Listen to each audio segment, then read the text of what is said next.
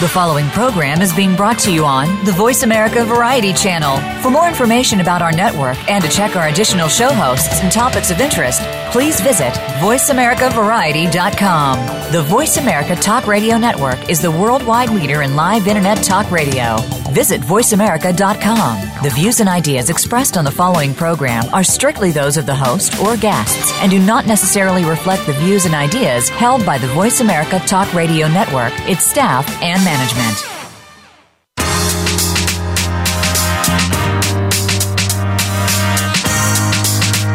This is Good Night Marilyn Radio with your host, Nina Boski. It's been more than 50 years since the tragic death of one of Hollywood's biggest stars at the time and in history, Marilyn Monroe. Nina seeks to uncover the life and death of this legendary star as it coincides with the pre production of the feature film Goodnight Marilyn.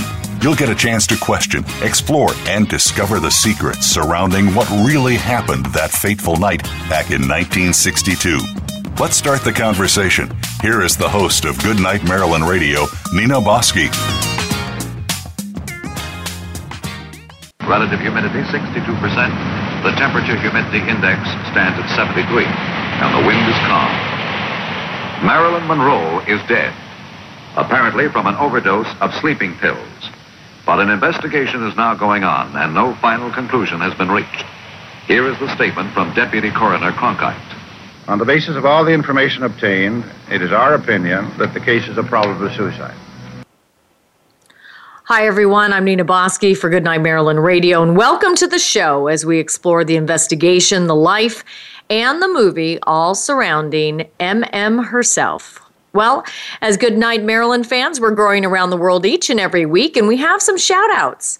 Brenda from Stockton, California, Winnie from Fresno, California, Debbie from Chicago, Illinois, Brent from Naples, Florida, Suzanne from Cork, Ireland, Kenny from Belfast, Ireland, Betsy from Ashland, Oregon, Johan from Izmir, Turkey, John from Barcelona, Spain, Brian from Hamburg, Pennsylvania, and Christina from Hallsville, Texas. Hello, Marilyn fans. And it's because of you and this story that we're shedding some great light on this mystery that's been haunting us for over 53 years. Well, we have a very special radio show this week as we have Dr. Reef Karim, a psychiatrist and addiction specialist, on with us. He's also one of our experts on the real life investigation education team who will be joining us this September on this worldwide event at the Hollywood Roosevelt Hotel. Mark your calendar, save the date, September 23rd through the 25th. It'll be uh, a global uh, live streaming event. So if you can't make it here to Los Angeles, you're certainly going to have the opportunity to be able to watch it live and on demand. So very excited about that. So save the date, and we'll have more details coming up uh, uh, in June. So we'll be able to though discuss with him today what should have been the doctor's responsibility in their role, and what what really part did they play in Marilyn's care good, bad, or the not so pretty as we're, we're uh, finding out, especially in today's standards. There are so many conflicting stories, it becomes difficult to really understand who's telling the truth and who's making up these stories. Well, this season, season three, we are taking an in depth look at what is really going on as we dissect the 1982 DA report. You know, there's a lot of information in the DA report about the pathology, but not so much about the doctors and their treatment of Marilyn at the time. But before we get into this week's show, I have some special people to uh, thank. And one of them is Randall Libero, our executive producer of Goodnight Marilyn. I also want to thank Voice America Radio Networks, Mike Surgit, our engineer, and of course, Jennifer, our social media person who takes not only uh, the social media messages, but a lot of our emails. And of course, our panel and good night, Marilyn fans. We would not be here without you. So thank you, thank you, thank you. Because, you know, I also know how, how passionate you guys feel about what we're talking about. I'm also going to ask you to do something. Please go to our Good Night Marilyn uh, petition page uh, website page. There is a tab at the top of the web- website that says sign the petition go ahead, sign the petition, share it with your friends, even if it's five friends. Doesn't have to even be your whole database, but I'm going to say, you know, share it with your whole database. That way, if we can go ahead and reach that number by August, uh, LA officials are taking note. And this is an important case uh, simply because right now we're dealing with the forensics we're dealing with the, the mental um, health in terms of marilyn which plays an important part and if at the very least that we could do with this with this uh, with marilyn's passing is to really provide the ability to give the most accurate information to date the accurate information to date. And if it becomes undetermined, it becomes undetermined. But to say right now, based on all the information we've even given you thus far, all of us are speculating. We don't really know if she committed suicide. We don't have enough of information. And based on today's standards, and we're going to hear this from, from Dr. Reef today, what would it be deemed knowing what we know now? So last week we had Dr. Scott Bonn on as we started to transition into the doctor's role in Marilyn's death, especially on the heels of Prince's passing and many other stars over the last few years, from Anna Nicole Smith, Michael Jackson to Heath Ledger, Whitney Houston, Philip Seymour Hoffman, and now Prince being at the center of a death investigation. And speaking of Prince, uh, Dr. Michael Schulenberg, who is uh, who was Prince's uh, doctor at the time, he was at Paisley Park when Prince died, according to TMZ, obtained a search warrant to seize the doctor's medical records and more specifically prescriptions he wrote for the for the singer. Interesting enough. Did that really happen? We'll find out for Marilyn's death. As we previously reported, Dr. Schulenberg saw Prince on April 7th and 20th, the day before Prince died. He also wrote prescriptions for Prince that were to be filed uh, filled at Walgreens, the pharmacy Prince visited four times in the last seven days of his death or of his life, I should say. It turns out a rep from the facility uh, said that the doctor left in the last few days, but would not say if he was terminated or just quit. You know, it's interesting that it has taken 53 plus years to really look at the issue of the doctor's role in a patient's death when prescribing these very lethal combinations of drugs. I'm sure that when Michael, you know, with the Michael Jackson case only a few years ago, authorities have become more sensitive to the subject. You know, as Dr. Bonn said, who was on with us last uh, last week in his Psychology Today article, also said that the rise in overdose deaths in the U.S. parallels to 300% increase since 1999 and the sale of powerful painkillers such as Vicodin and Oxycontin. These drugs were involved in 14,800 overde- overdose deaths in 2008, more than cocaine and heroin combined. Guys, we need to wake up to this epidemic that is right in front of us and we're not dealing with it.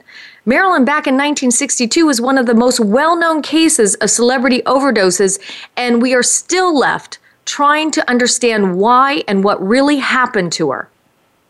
Well, that's why we're here this season. I'm getting a lot of emails saying, why aren't we dealing with the other theories like the more malice ones?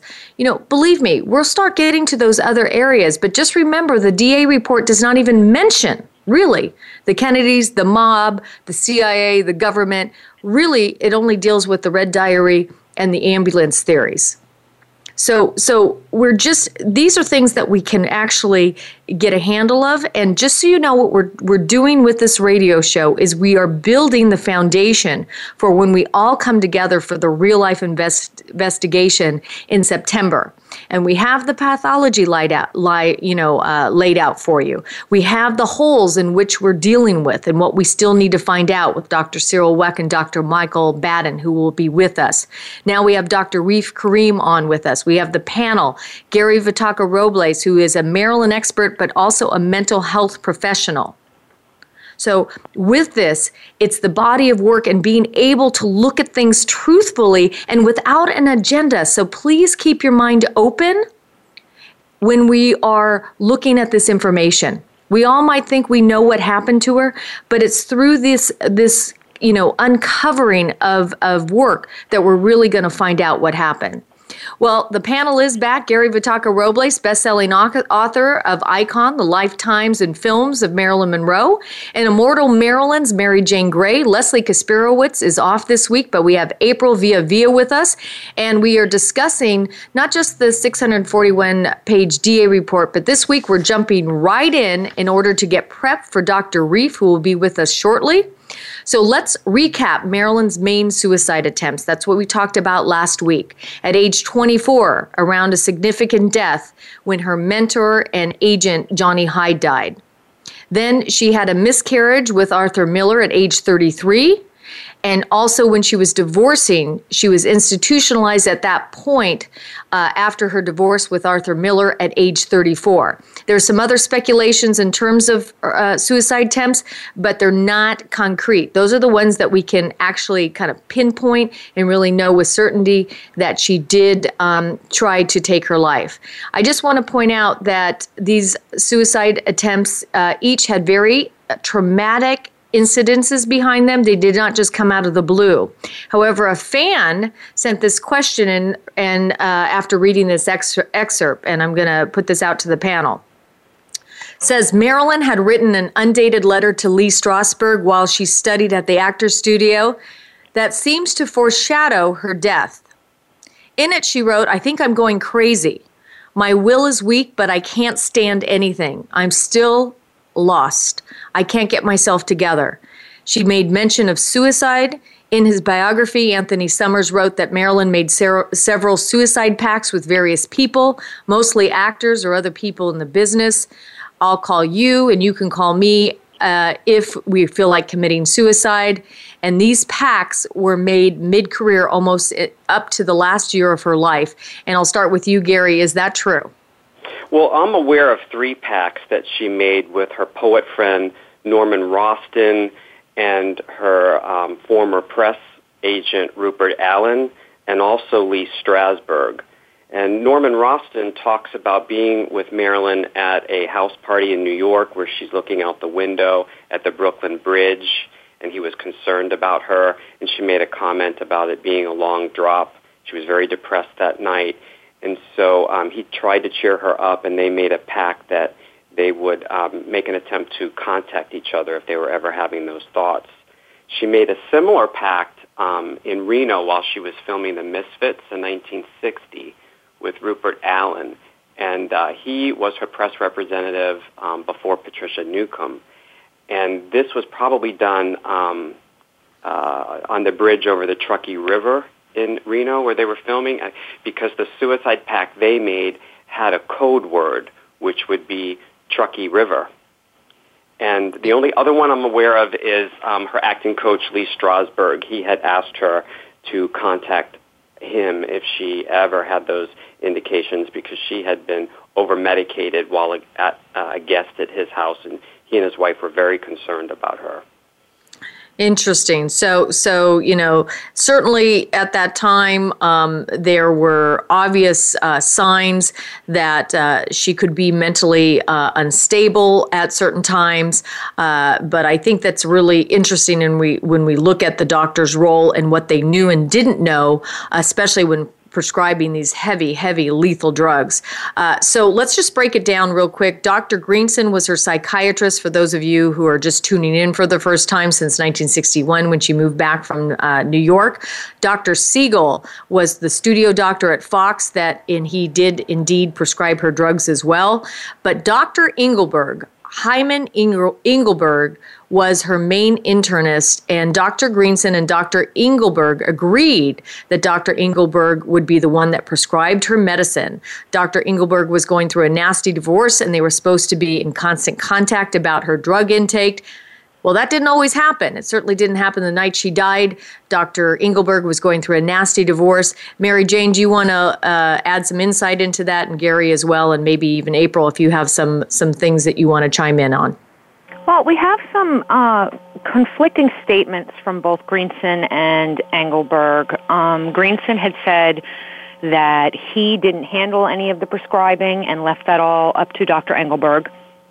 And although we haven't found any prescriptions from Greenson that have surfaced, there are numerous people that do reference him writing prescriptions for her.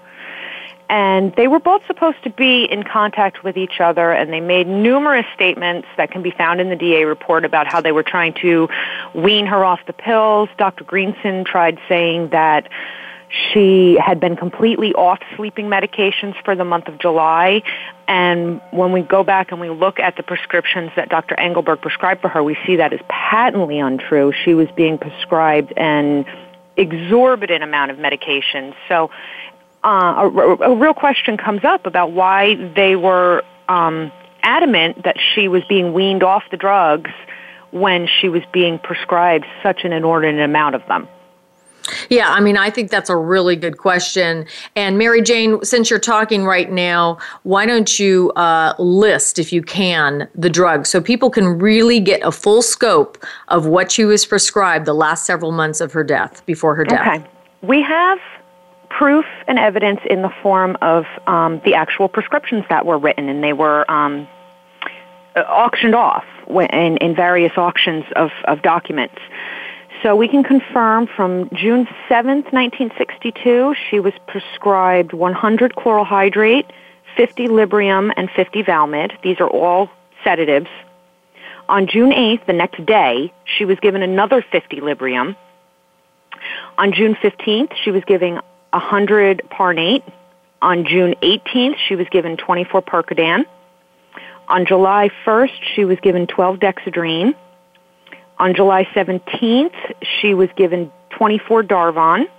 On July 19th, now remember this is only, uh, the, her previous prescription was on the 7th for 50 Librium, and then on the 19th, she was given another 100 Librium.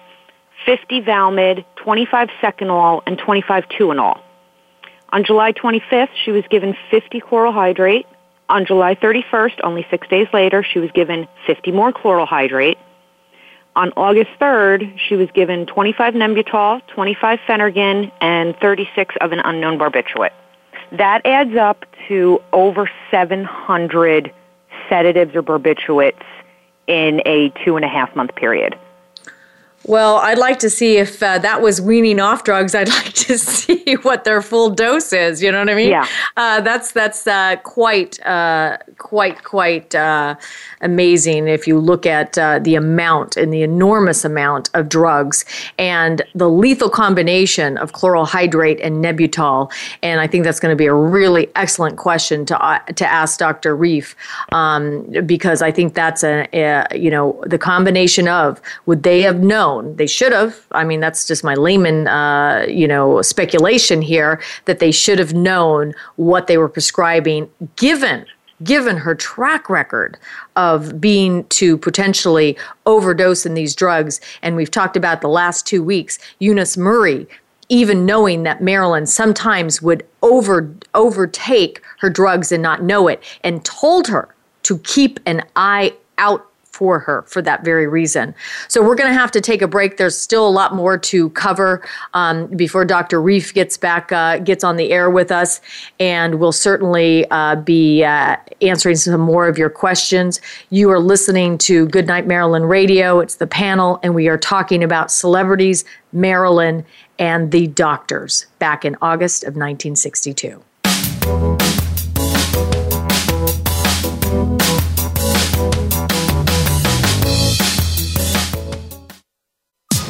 Streaming live. The leader in Internet talk radio. VoiceAmerica.com. Ready to chat about your favorite soap operas? The daytime discussion is here with Dan J. Kroll and Soap Central Live. For the past 15 years, Dan has been dishing and discussing on SoapCentral.com. And now he's taking the talk to the airwaves of the Voice America Variety Channel. You'll go behind the scenes with the biggest stars of daytime, along with guest commentary from the Soap Central columnists. And we'll take your questions and comments during our live show. Soap Central Live, every Friday at 6 p.m. Eastern Time, 3 p.m p.m. Pacific on Voice America Variety. The Voice America Live Events page is here now to showcase your corporate, individual, or organization's live event. Visit voiceamerica.com forward slash live events to see all of our past live events and find out more. Whether it's a multi day conference, special speaker, or single day event, we've got everything to make your event a success. We can do a few hours or a few days. For more information about taking your event to the next level, call Jeff Spinard at 480 294 6417 or email info at voiceamerica.com. Again, that's Jeff Spinard at 480-294-6417 or send us an email to info at voiceamerica.com. The Internet's number one talk station. Number one talk station. VoiceAmerica.com.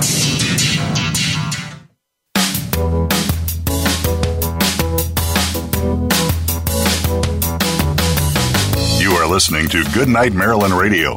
Help us explore the mystery that is and was Marilyn Monroe. Call into our program at 1 866 472 5788. That's 1 866 472 5788. You may also send an email to MarilynLiveTalk at gmail.com. Now, back to this week's show. Hi, everybody, and welcome back to Goodnight Marilyn Radio. Uh, we have been talking about celebrities, Marilyn, and the doctors. We are now going to continue the conversation as we're going to add Dr. Reef Karim, psychiatrist and addiction specialist, who will be joining us in just a few minutes. Uh, and he is a leader and, pio- and pioneer in the fields of general psychology and mental health, relationship therapy, and addiction medicine. He is the assistant clinical professor of psychiatry at the UCLA Semel Institute of Neuroscience, a senior attending physician at the UCLA Medical Center, and the founder and medical director of the Control Center in Beverly Hills, a cutting edge integrated out outpatient treatment center for chemical dependency, behavioral addictions, sex, love, gambling, shopping, food fame, you name it, relationship therapy, he does it all.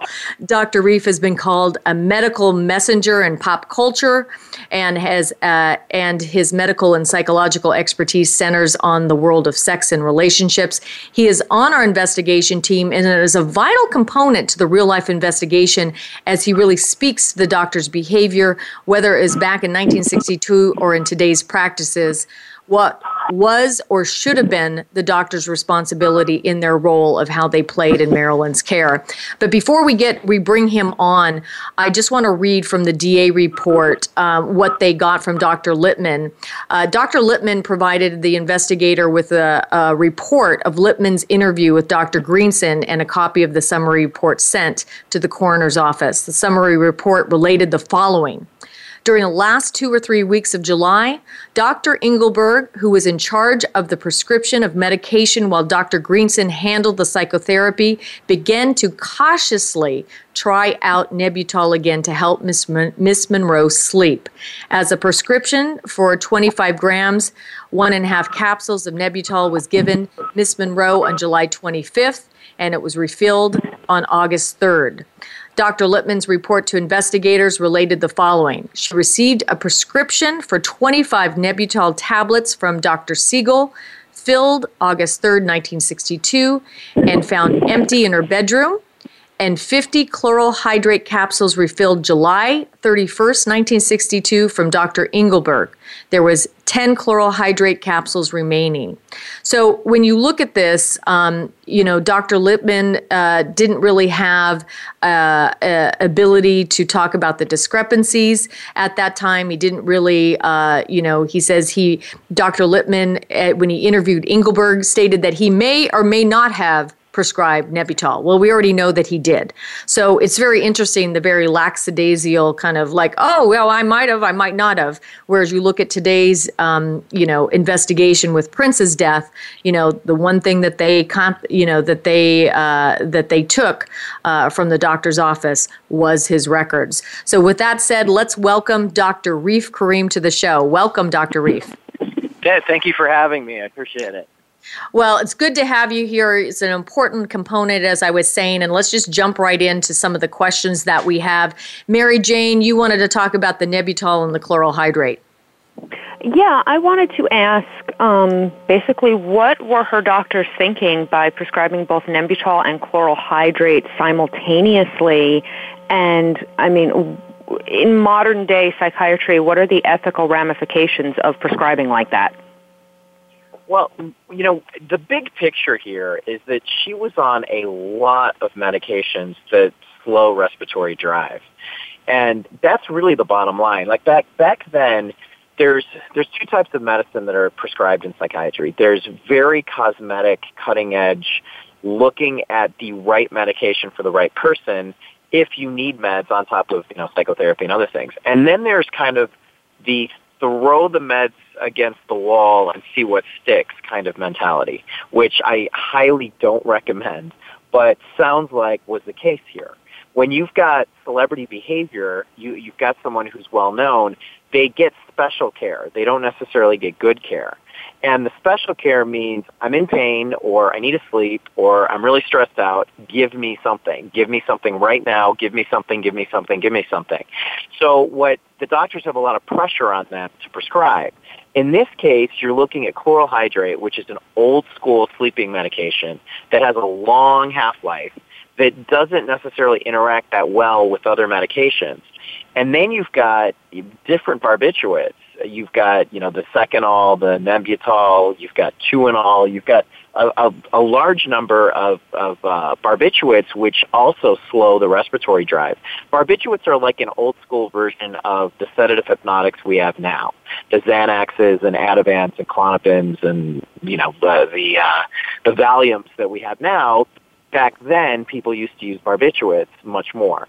Now, when you combine these medications, you've got a really high risk of overdose a really high risk of respiratory depression and then when you're when you stop breathing you end up going into cardiac arrest so when you hear a lot of these celebrities like i i been interviewed many times on everyone from Michael Jackson to Heath Ledger to Whitney Houston to yeah. when there is an overdose, you tend to get uh, the the cause of death is cardiac arrest, but it's because of the respiratory depression associated with these medications.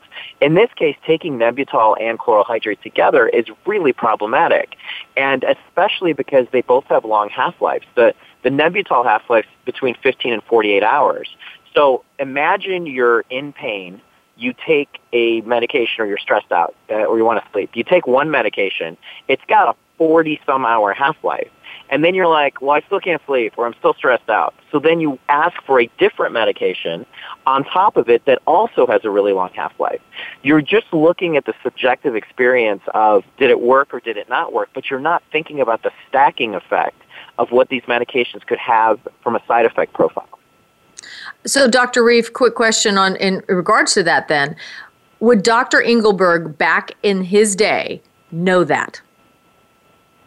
Yeah, back that's a really good question. I mean, the, the half life is the half life, and I think when you know when pharmaceutical companies make medications and they get approved uh, to be legitimate medication, they have to have a certain amount of data there, and that that data includes their half life and their side effect profile. Now, it's not going to be as voluminous as, as it is now or comprehensive as it is now, but you're still going to have basic measures there to get approved. So, yeah, the doctors would absolutely have known that. And another quick question before we get to Gary's question. You know, there's 900 pills here that she was prescribed in two months, 700 of them being sedatives.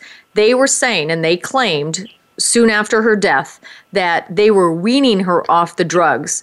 What would you say to that? Yeah, that's that's BS. I mean, to to say to give somebody, yeah, I don't know the exact numbers of pills, so I'm just going to believe you on it. But it's eh, 700 pills over that kind of time period is totally ridiculous. Eh, it's it's it's poly we call it polypharmacy, where somebody just just they just keep giving and giving and giving pills and not thinking about the responsibility or the accountability of a patient. Also, there's a big difference between giving somebody medications that does not have a mental health disorder. Like let, us say somebody has a, a chronic pain issue, but they're not identified as a chronic pain patient. Like they had an acute injury and it's lingering and they still need some meds you could give them uh, hopefully a shorter supply of meds, not giving a hundred pills at a time or a couple hundred pills at a time. But now uh, also you've got these diagnoses of bipolar disorder and borderline personality disorder, which means there might be erratic mental health in addition, which means they might not take their meds appropriately, especially if they're in a manic phase or a depressed phase or a borderline crisis. And you know, I was looking through all the meds, and there's no mood stabilizer that I've seen in her medication regimen. There's Parnate, which is uh, a monoamine oxidase inhibitor and a, uh, an antidepressant, but that medication, if given to somebody who has bipolar disorder, can actually trigger them or switch them into a manic episode because it's not a true mood stabilizer. It's an antidepressant that can actually make you worse and and move you into a manic phase. So if she's in a manic phase, she's going to take whatever pills that she feels like taking. If she's in a borderline crisis, a lot of borderlines attempt suicide. Doesn't mean they complete it, but they they might feign suicide. Uh, and then with the number of pills you've got here, this could easily easily have been an accidental overdose. So that's a, a good uh, transition into our next question, Gary. Hi, Dr. Reef. Um, I've got to preface my question with the fact that that Marilyn seems to have had the symptoms consistent with borderline personality and, and on the bipolar spectrum, and I don't think she was accurately diagnosed at the time on the, the bipolar spectrum. But I'm aware of recent studies showing that 95% of completed suicide victims do have a mental illness, and in 25% of those making near fatal attempts, the actual decision to end their lives occurs less than five minutes before the attempt, and for 70%, they make the decision within an hour of the attempt. So I'm asking your opinion regarding um, a hypomanic, manic, or mixed episode possibly playing into Marilyn executing an impulsive suicide at this point in her life. Yeah, I mean, I mean, what I would say is that first off, it might be an accidental overdose, but if it was to be an impulsive act of suicide. The best way to predict suicidal behavior is past suicide attempts. That's the first thing.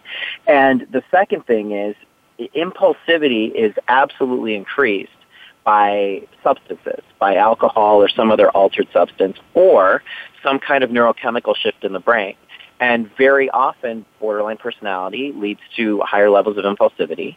Uh, problematic uh, serotonin levels to, there's a serotonin uh, metabolite uh, which uh, which low levels of it predicts a higher level of impulsivity, and a manic state or hypomanic state uh, elicits higher levels of uh, of impulsivity and poor impulse control. So absolutely, that that is correct. If if she was in that uh, that state of mind, she would have a much higher level of uh, impulsivity. So another question we have too is about the chloral hydrate that she took, about 17, but not all remained in the bottle. Uh, Gary, you wanted to talk a little bit more about that if she would have taken the chloral hydrate first. Yeah, we, we have a question about the chloral hydrate because um, not all of it was taken and it was photographed in the sunroom of her house, whereas we were told um, her hoarding of medication were on the bedside table. So, you know, we're not sure if it was moved to take this picture or if indeed it, she had taken it while in the sunroom and then retired to her bedroom where she may have then ingested the entire contents of the Nembutal vial. So depending upon the time period between those two events, you know, we were wondering about 17 chloral hydrates. You know, would, would it have rendered her disoriented? Could we determine how many she would have needed to fall asleep or pass out? Because it didn't seem to be in a uh, fatal level. That seemed to be more of a toxic level. You know, it's it's hard to know because 17 chloral hydrates on their own, depending on the person, if the person doesn't have tolerance to the medication, then that can be a significant amount. Uh, toxic versus fatal, probably leaning more towards toxic, but you never know. Uh, if if if they're giving 17 chloral hydrates on top of Nembutal or some other meds that also cause respiratory depression and you've got med-med interactions, then all bets are off. That could be a fatal level.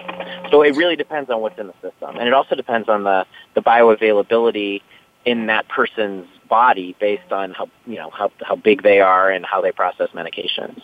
And I think we would have to assume she had a high tolerance because she was being prescribed 100 at a time within short periods of time between the prescriptions. Yeah. It, and April, what was that? It's pathology report of what's what was in her system at that time besides say chloral hydrate there you know if there's a lot of different medications in in in the system then you have all sorts of med med interaction uh, possibilities April, you wanted to talk about Dr. Litman as as he stated uh, he was the head of the suicide prevention team. He was talking about uh, that uh, that Marilyn did not have a physical addiction. Do you want to ask that question? Yeah, um, so Dr. Litman said in the report that um, she had a daily dependence on sedative type drugs, but among addicts would not have been considered an addict. She had no physical dependence, but a psychological dependence. Is it I don't see how it's possible that she couldn't have some type of physical dependence. Can you explain that a little bit better?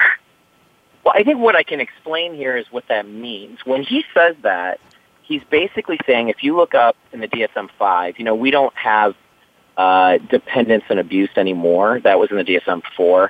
But now we have, you know, mild and moderate and severe levels of a, a use disorder, like a, a benzodiazepine use disorder, a barbiturate use disorder.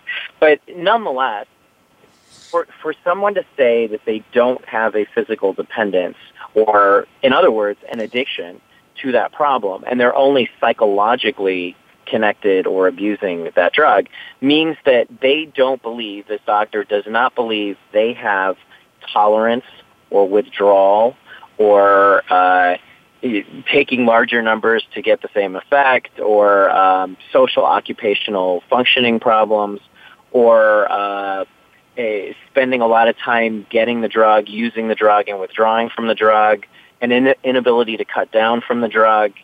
And I find it really hard to believe that she's getting these large number of pills does not have tolerance, does not have withdrawal, does not have social and occupational functioning, or an inability to cut down. It just doesn't make any sense. All right. Well, on that note, let's take a short break. We're going to continue the conversation with Dr. Reef Karim, psychiatrist and addiction specialist. The panel's asking some very compelling questions here. And uh, stay tuned. We'll be back in just a moment.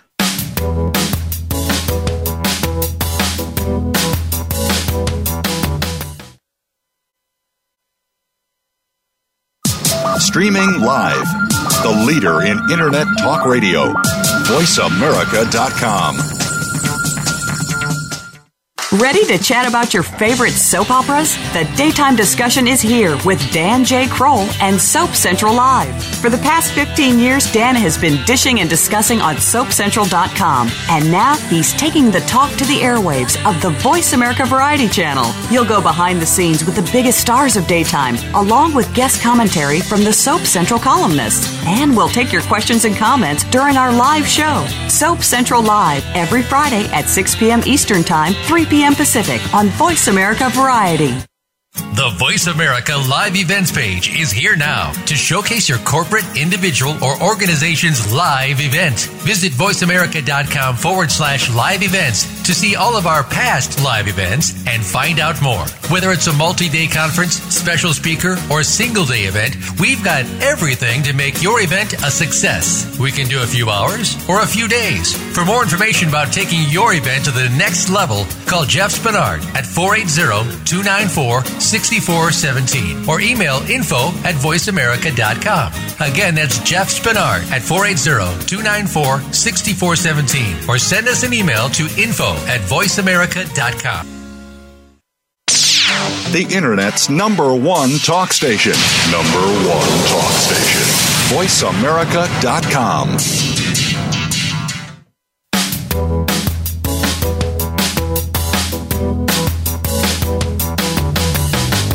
listening to Goodnight Marilyn Radio. Help us explore the mystery that is and was Marilyn Monroe. Call into our program at 1 866 472 5788. That's 1 866 472 5788. You may also send an email to Talk at gmail.com. Now, back to this week's show. Hi, everybody, and welcome back to Goodnight Marilyn Radio. With me, the panel Marijane Gray from Immortal Marilyn, April VeVea, as well as Gary Vitacco Robles, best selling author of Icon, Lifetimes, and Films of Marilyn Monroe. We also have our psychiatrist on the investigation team, addiction specialist, Dr. Reef Karim, who's been adding some invaluable insight. So let's just jump right back into the questions. Marijane, you had a question for Dr. Reef. Yes, um, we've done some research and we found that there have been a handful of cases that manner of death was designated as probable suicide and we were just wondering if in your experience have you ever seen an overdose death classified as such um, and what is the most likely classification you see for overdose deaths? Yeah, I've I've been in on on obviously when you work in the mental health field, you're going to be in on some level of suicide at some point.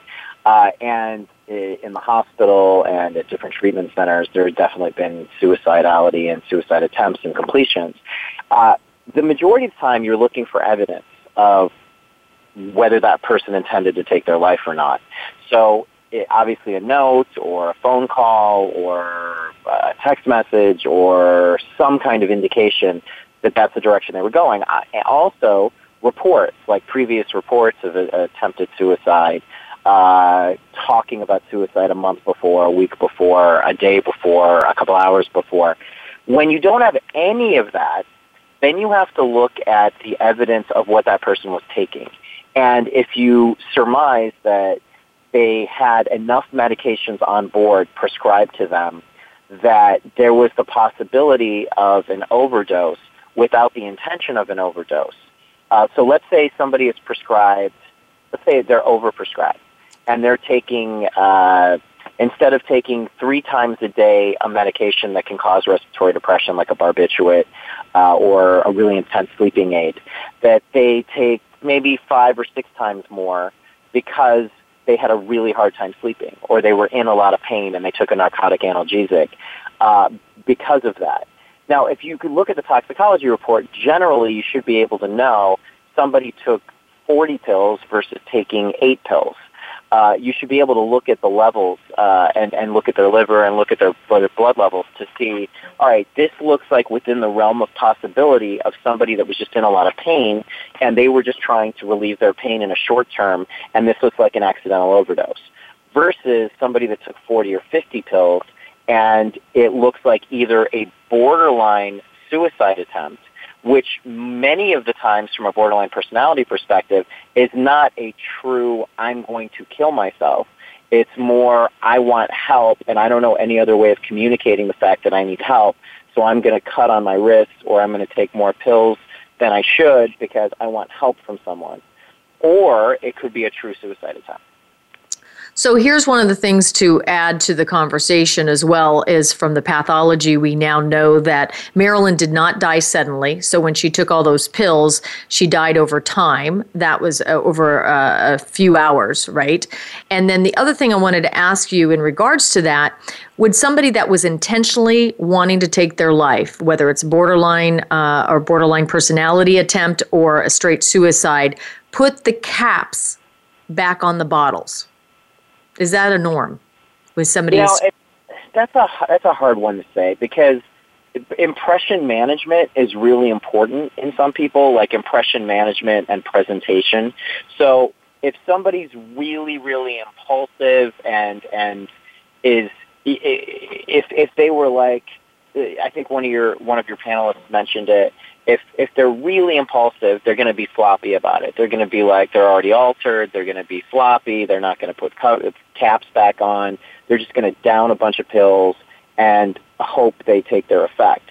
But there's other people that are more predetermined in the way that they do things, and they also have some level of impression management. Where and then this goes to how she was found as well, which I think might be a question you guys have. But it's uh, what state she was in when she was found when somebody has more of that impression management, they're thinking through how they're they might be seen when people find them. There's there's almost a a I don't want to say a fantasy like a positive fantasy, but almost like a a predetermined okay my my life will be better when I'm not around anymore. And so when that happens, I wonder if it's going to find me.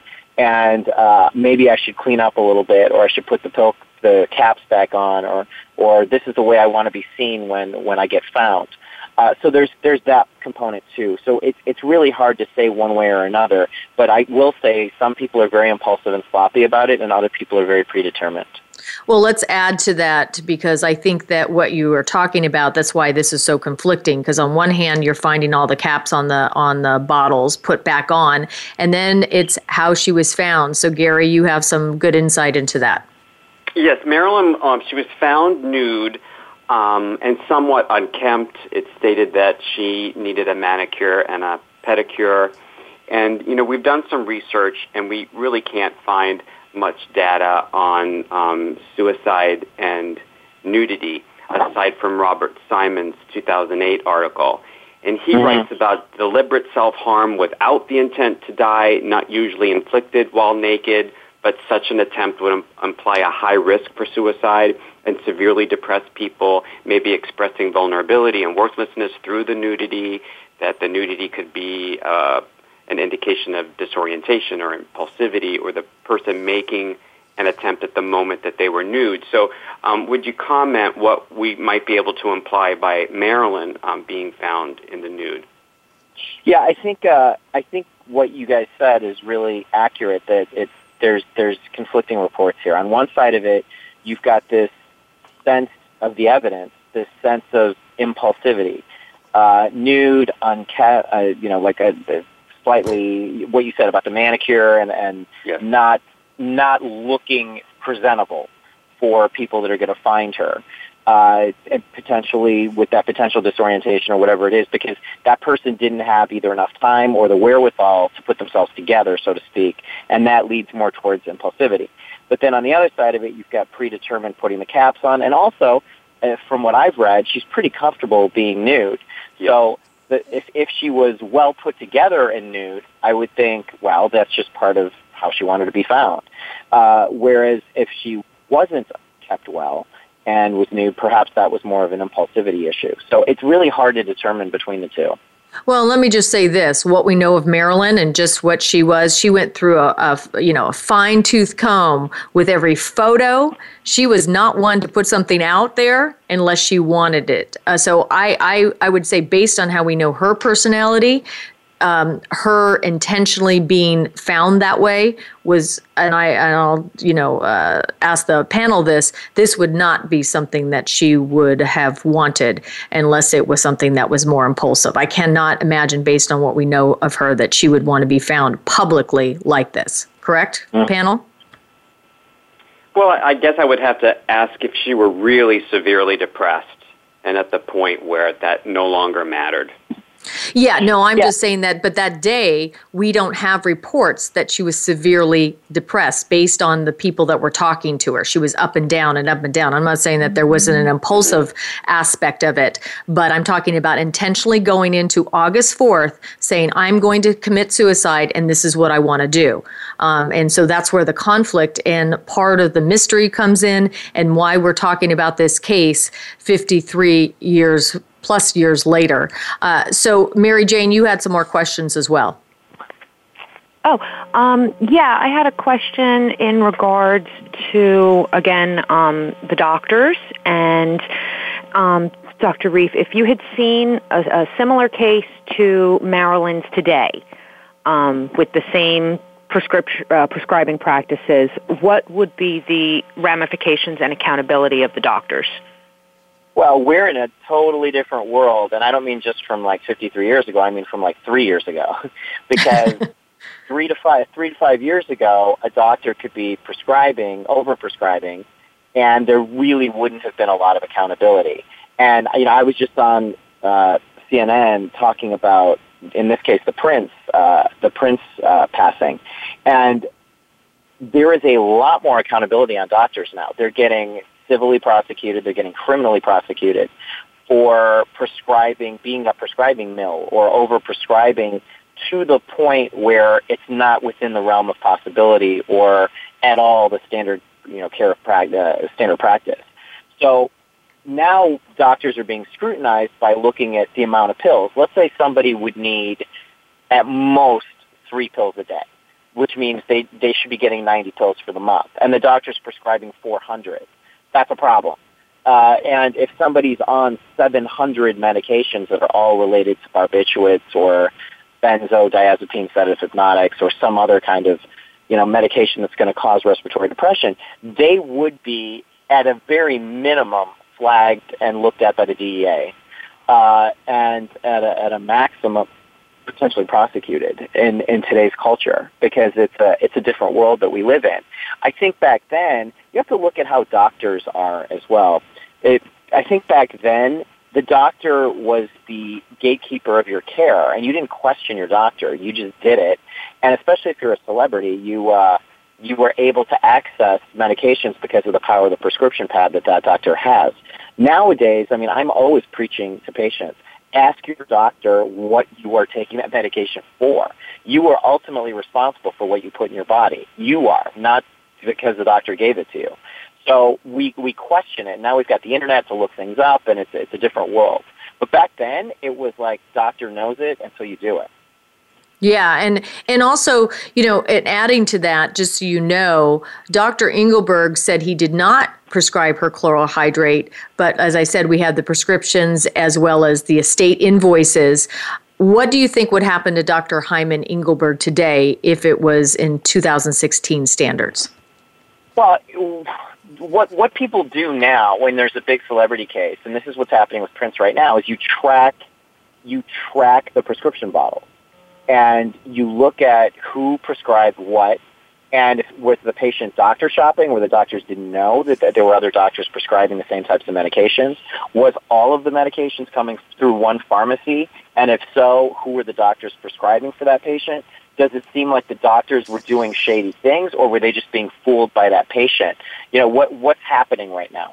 And if they can track it back that there was a doctor that was over prescribing significantly, not just a little bit, but you know, really over, obviously the doctor knew what they were doing.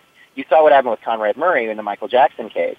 Um, if that doctor was negligible in regards to, and, and was actually doing harm to that patient, then, uh, then that's a problem. And that doctor will have some kind of ramifications, whether it's losing their license or being prosecuted in some way, or at a minimum being put on probation.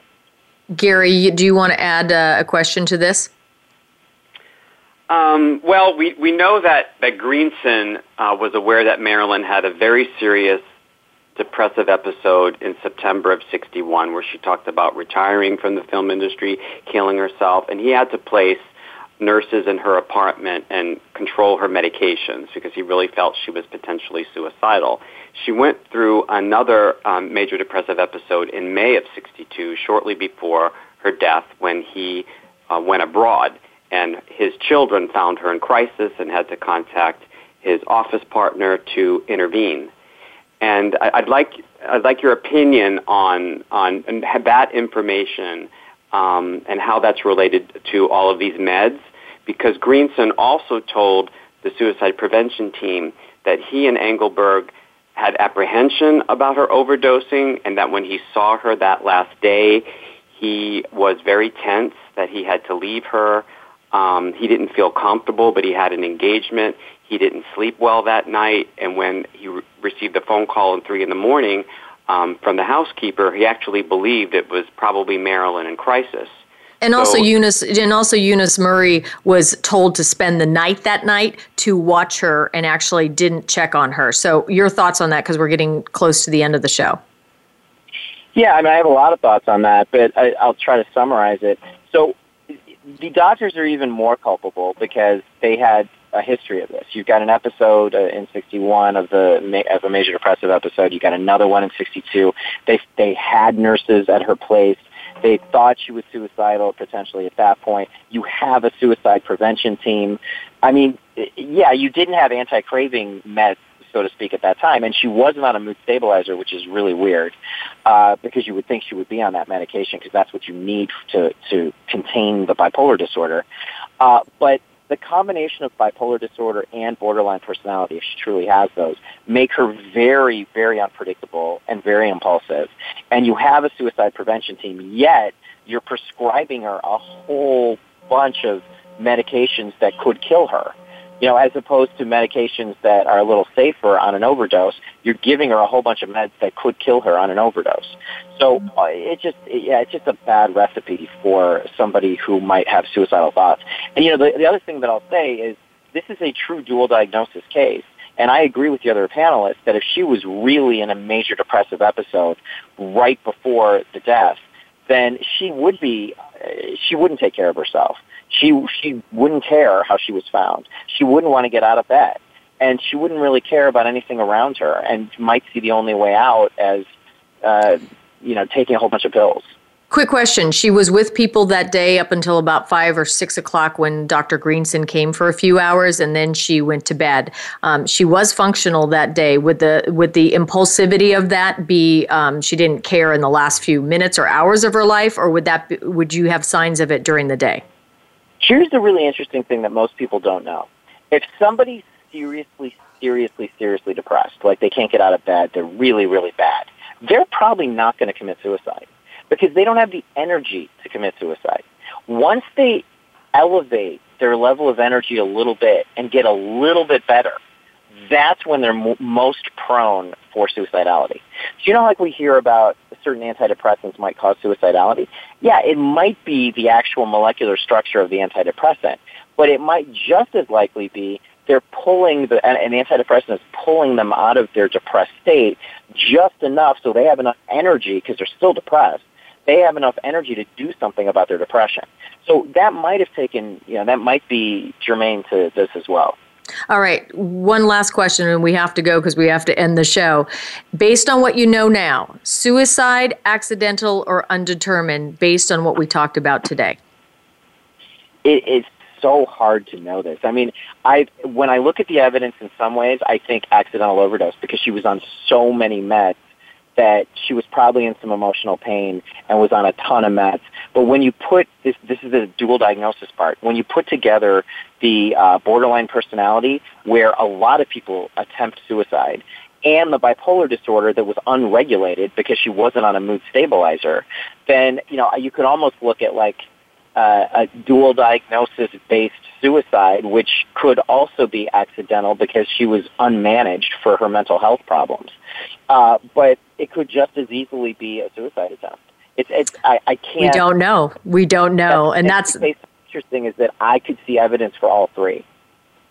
Interesting. There you have it.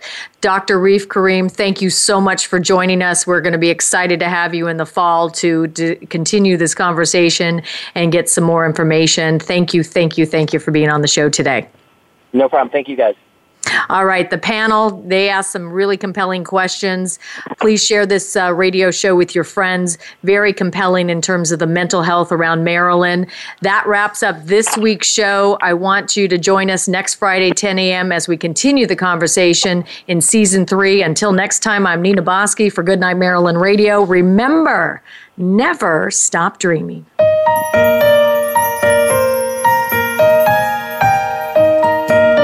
Thank you for joining us for today's show. Good Night Marilyn Radio with Nina Boski can be heard live every Friday at 1 p.m. Eastern Time, 10 a.m. Pacific Time on the Voice America Variety Channel. Be sure to tune in again next week.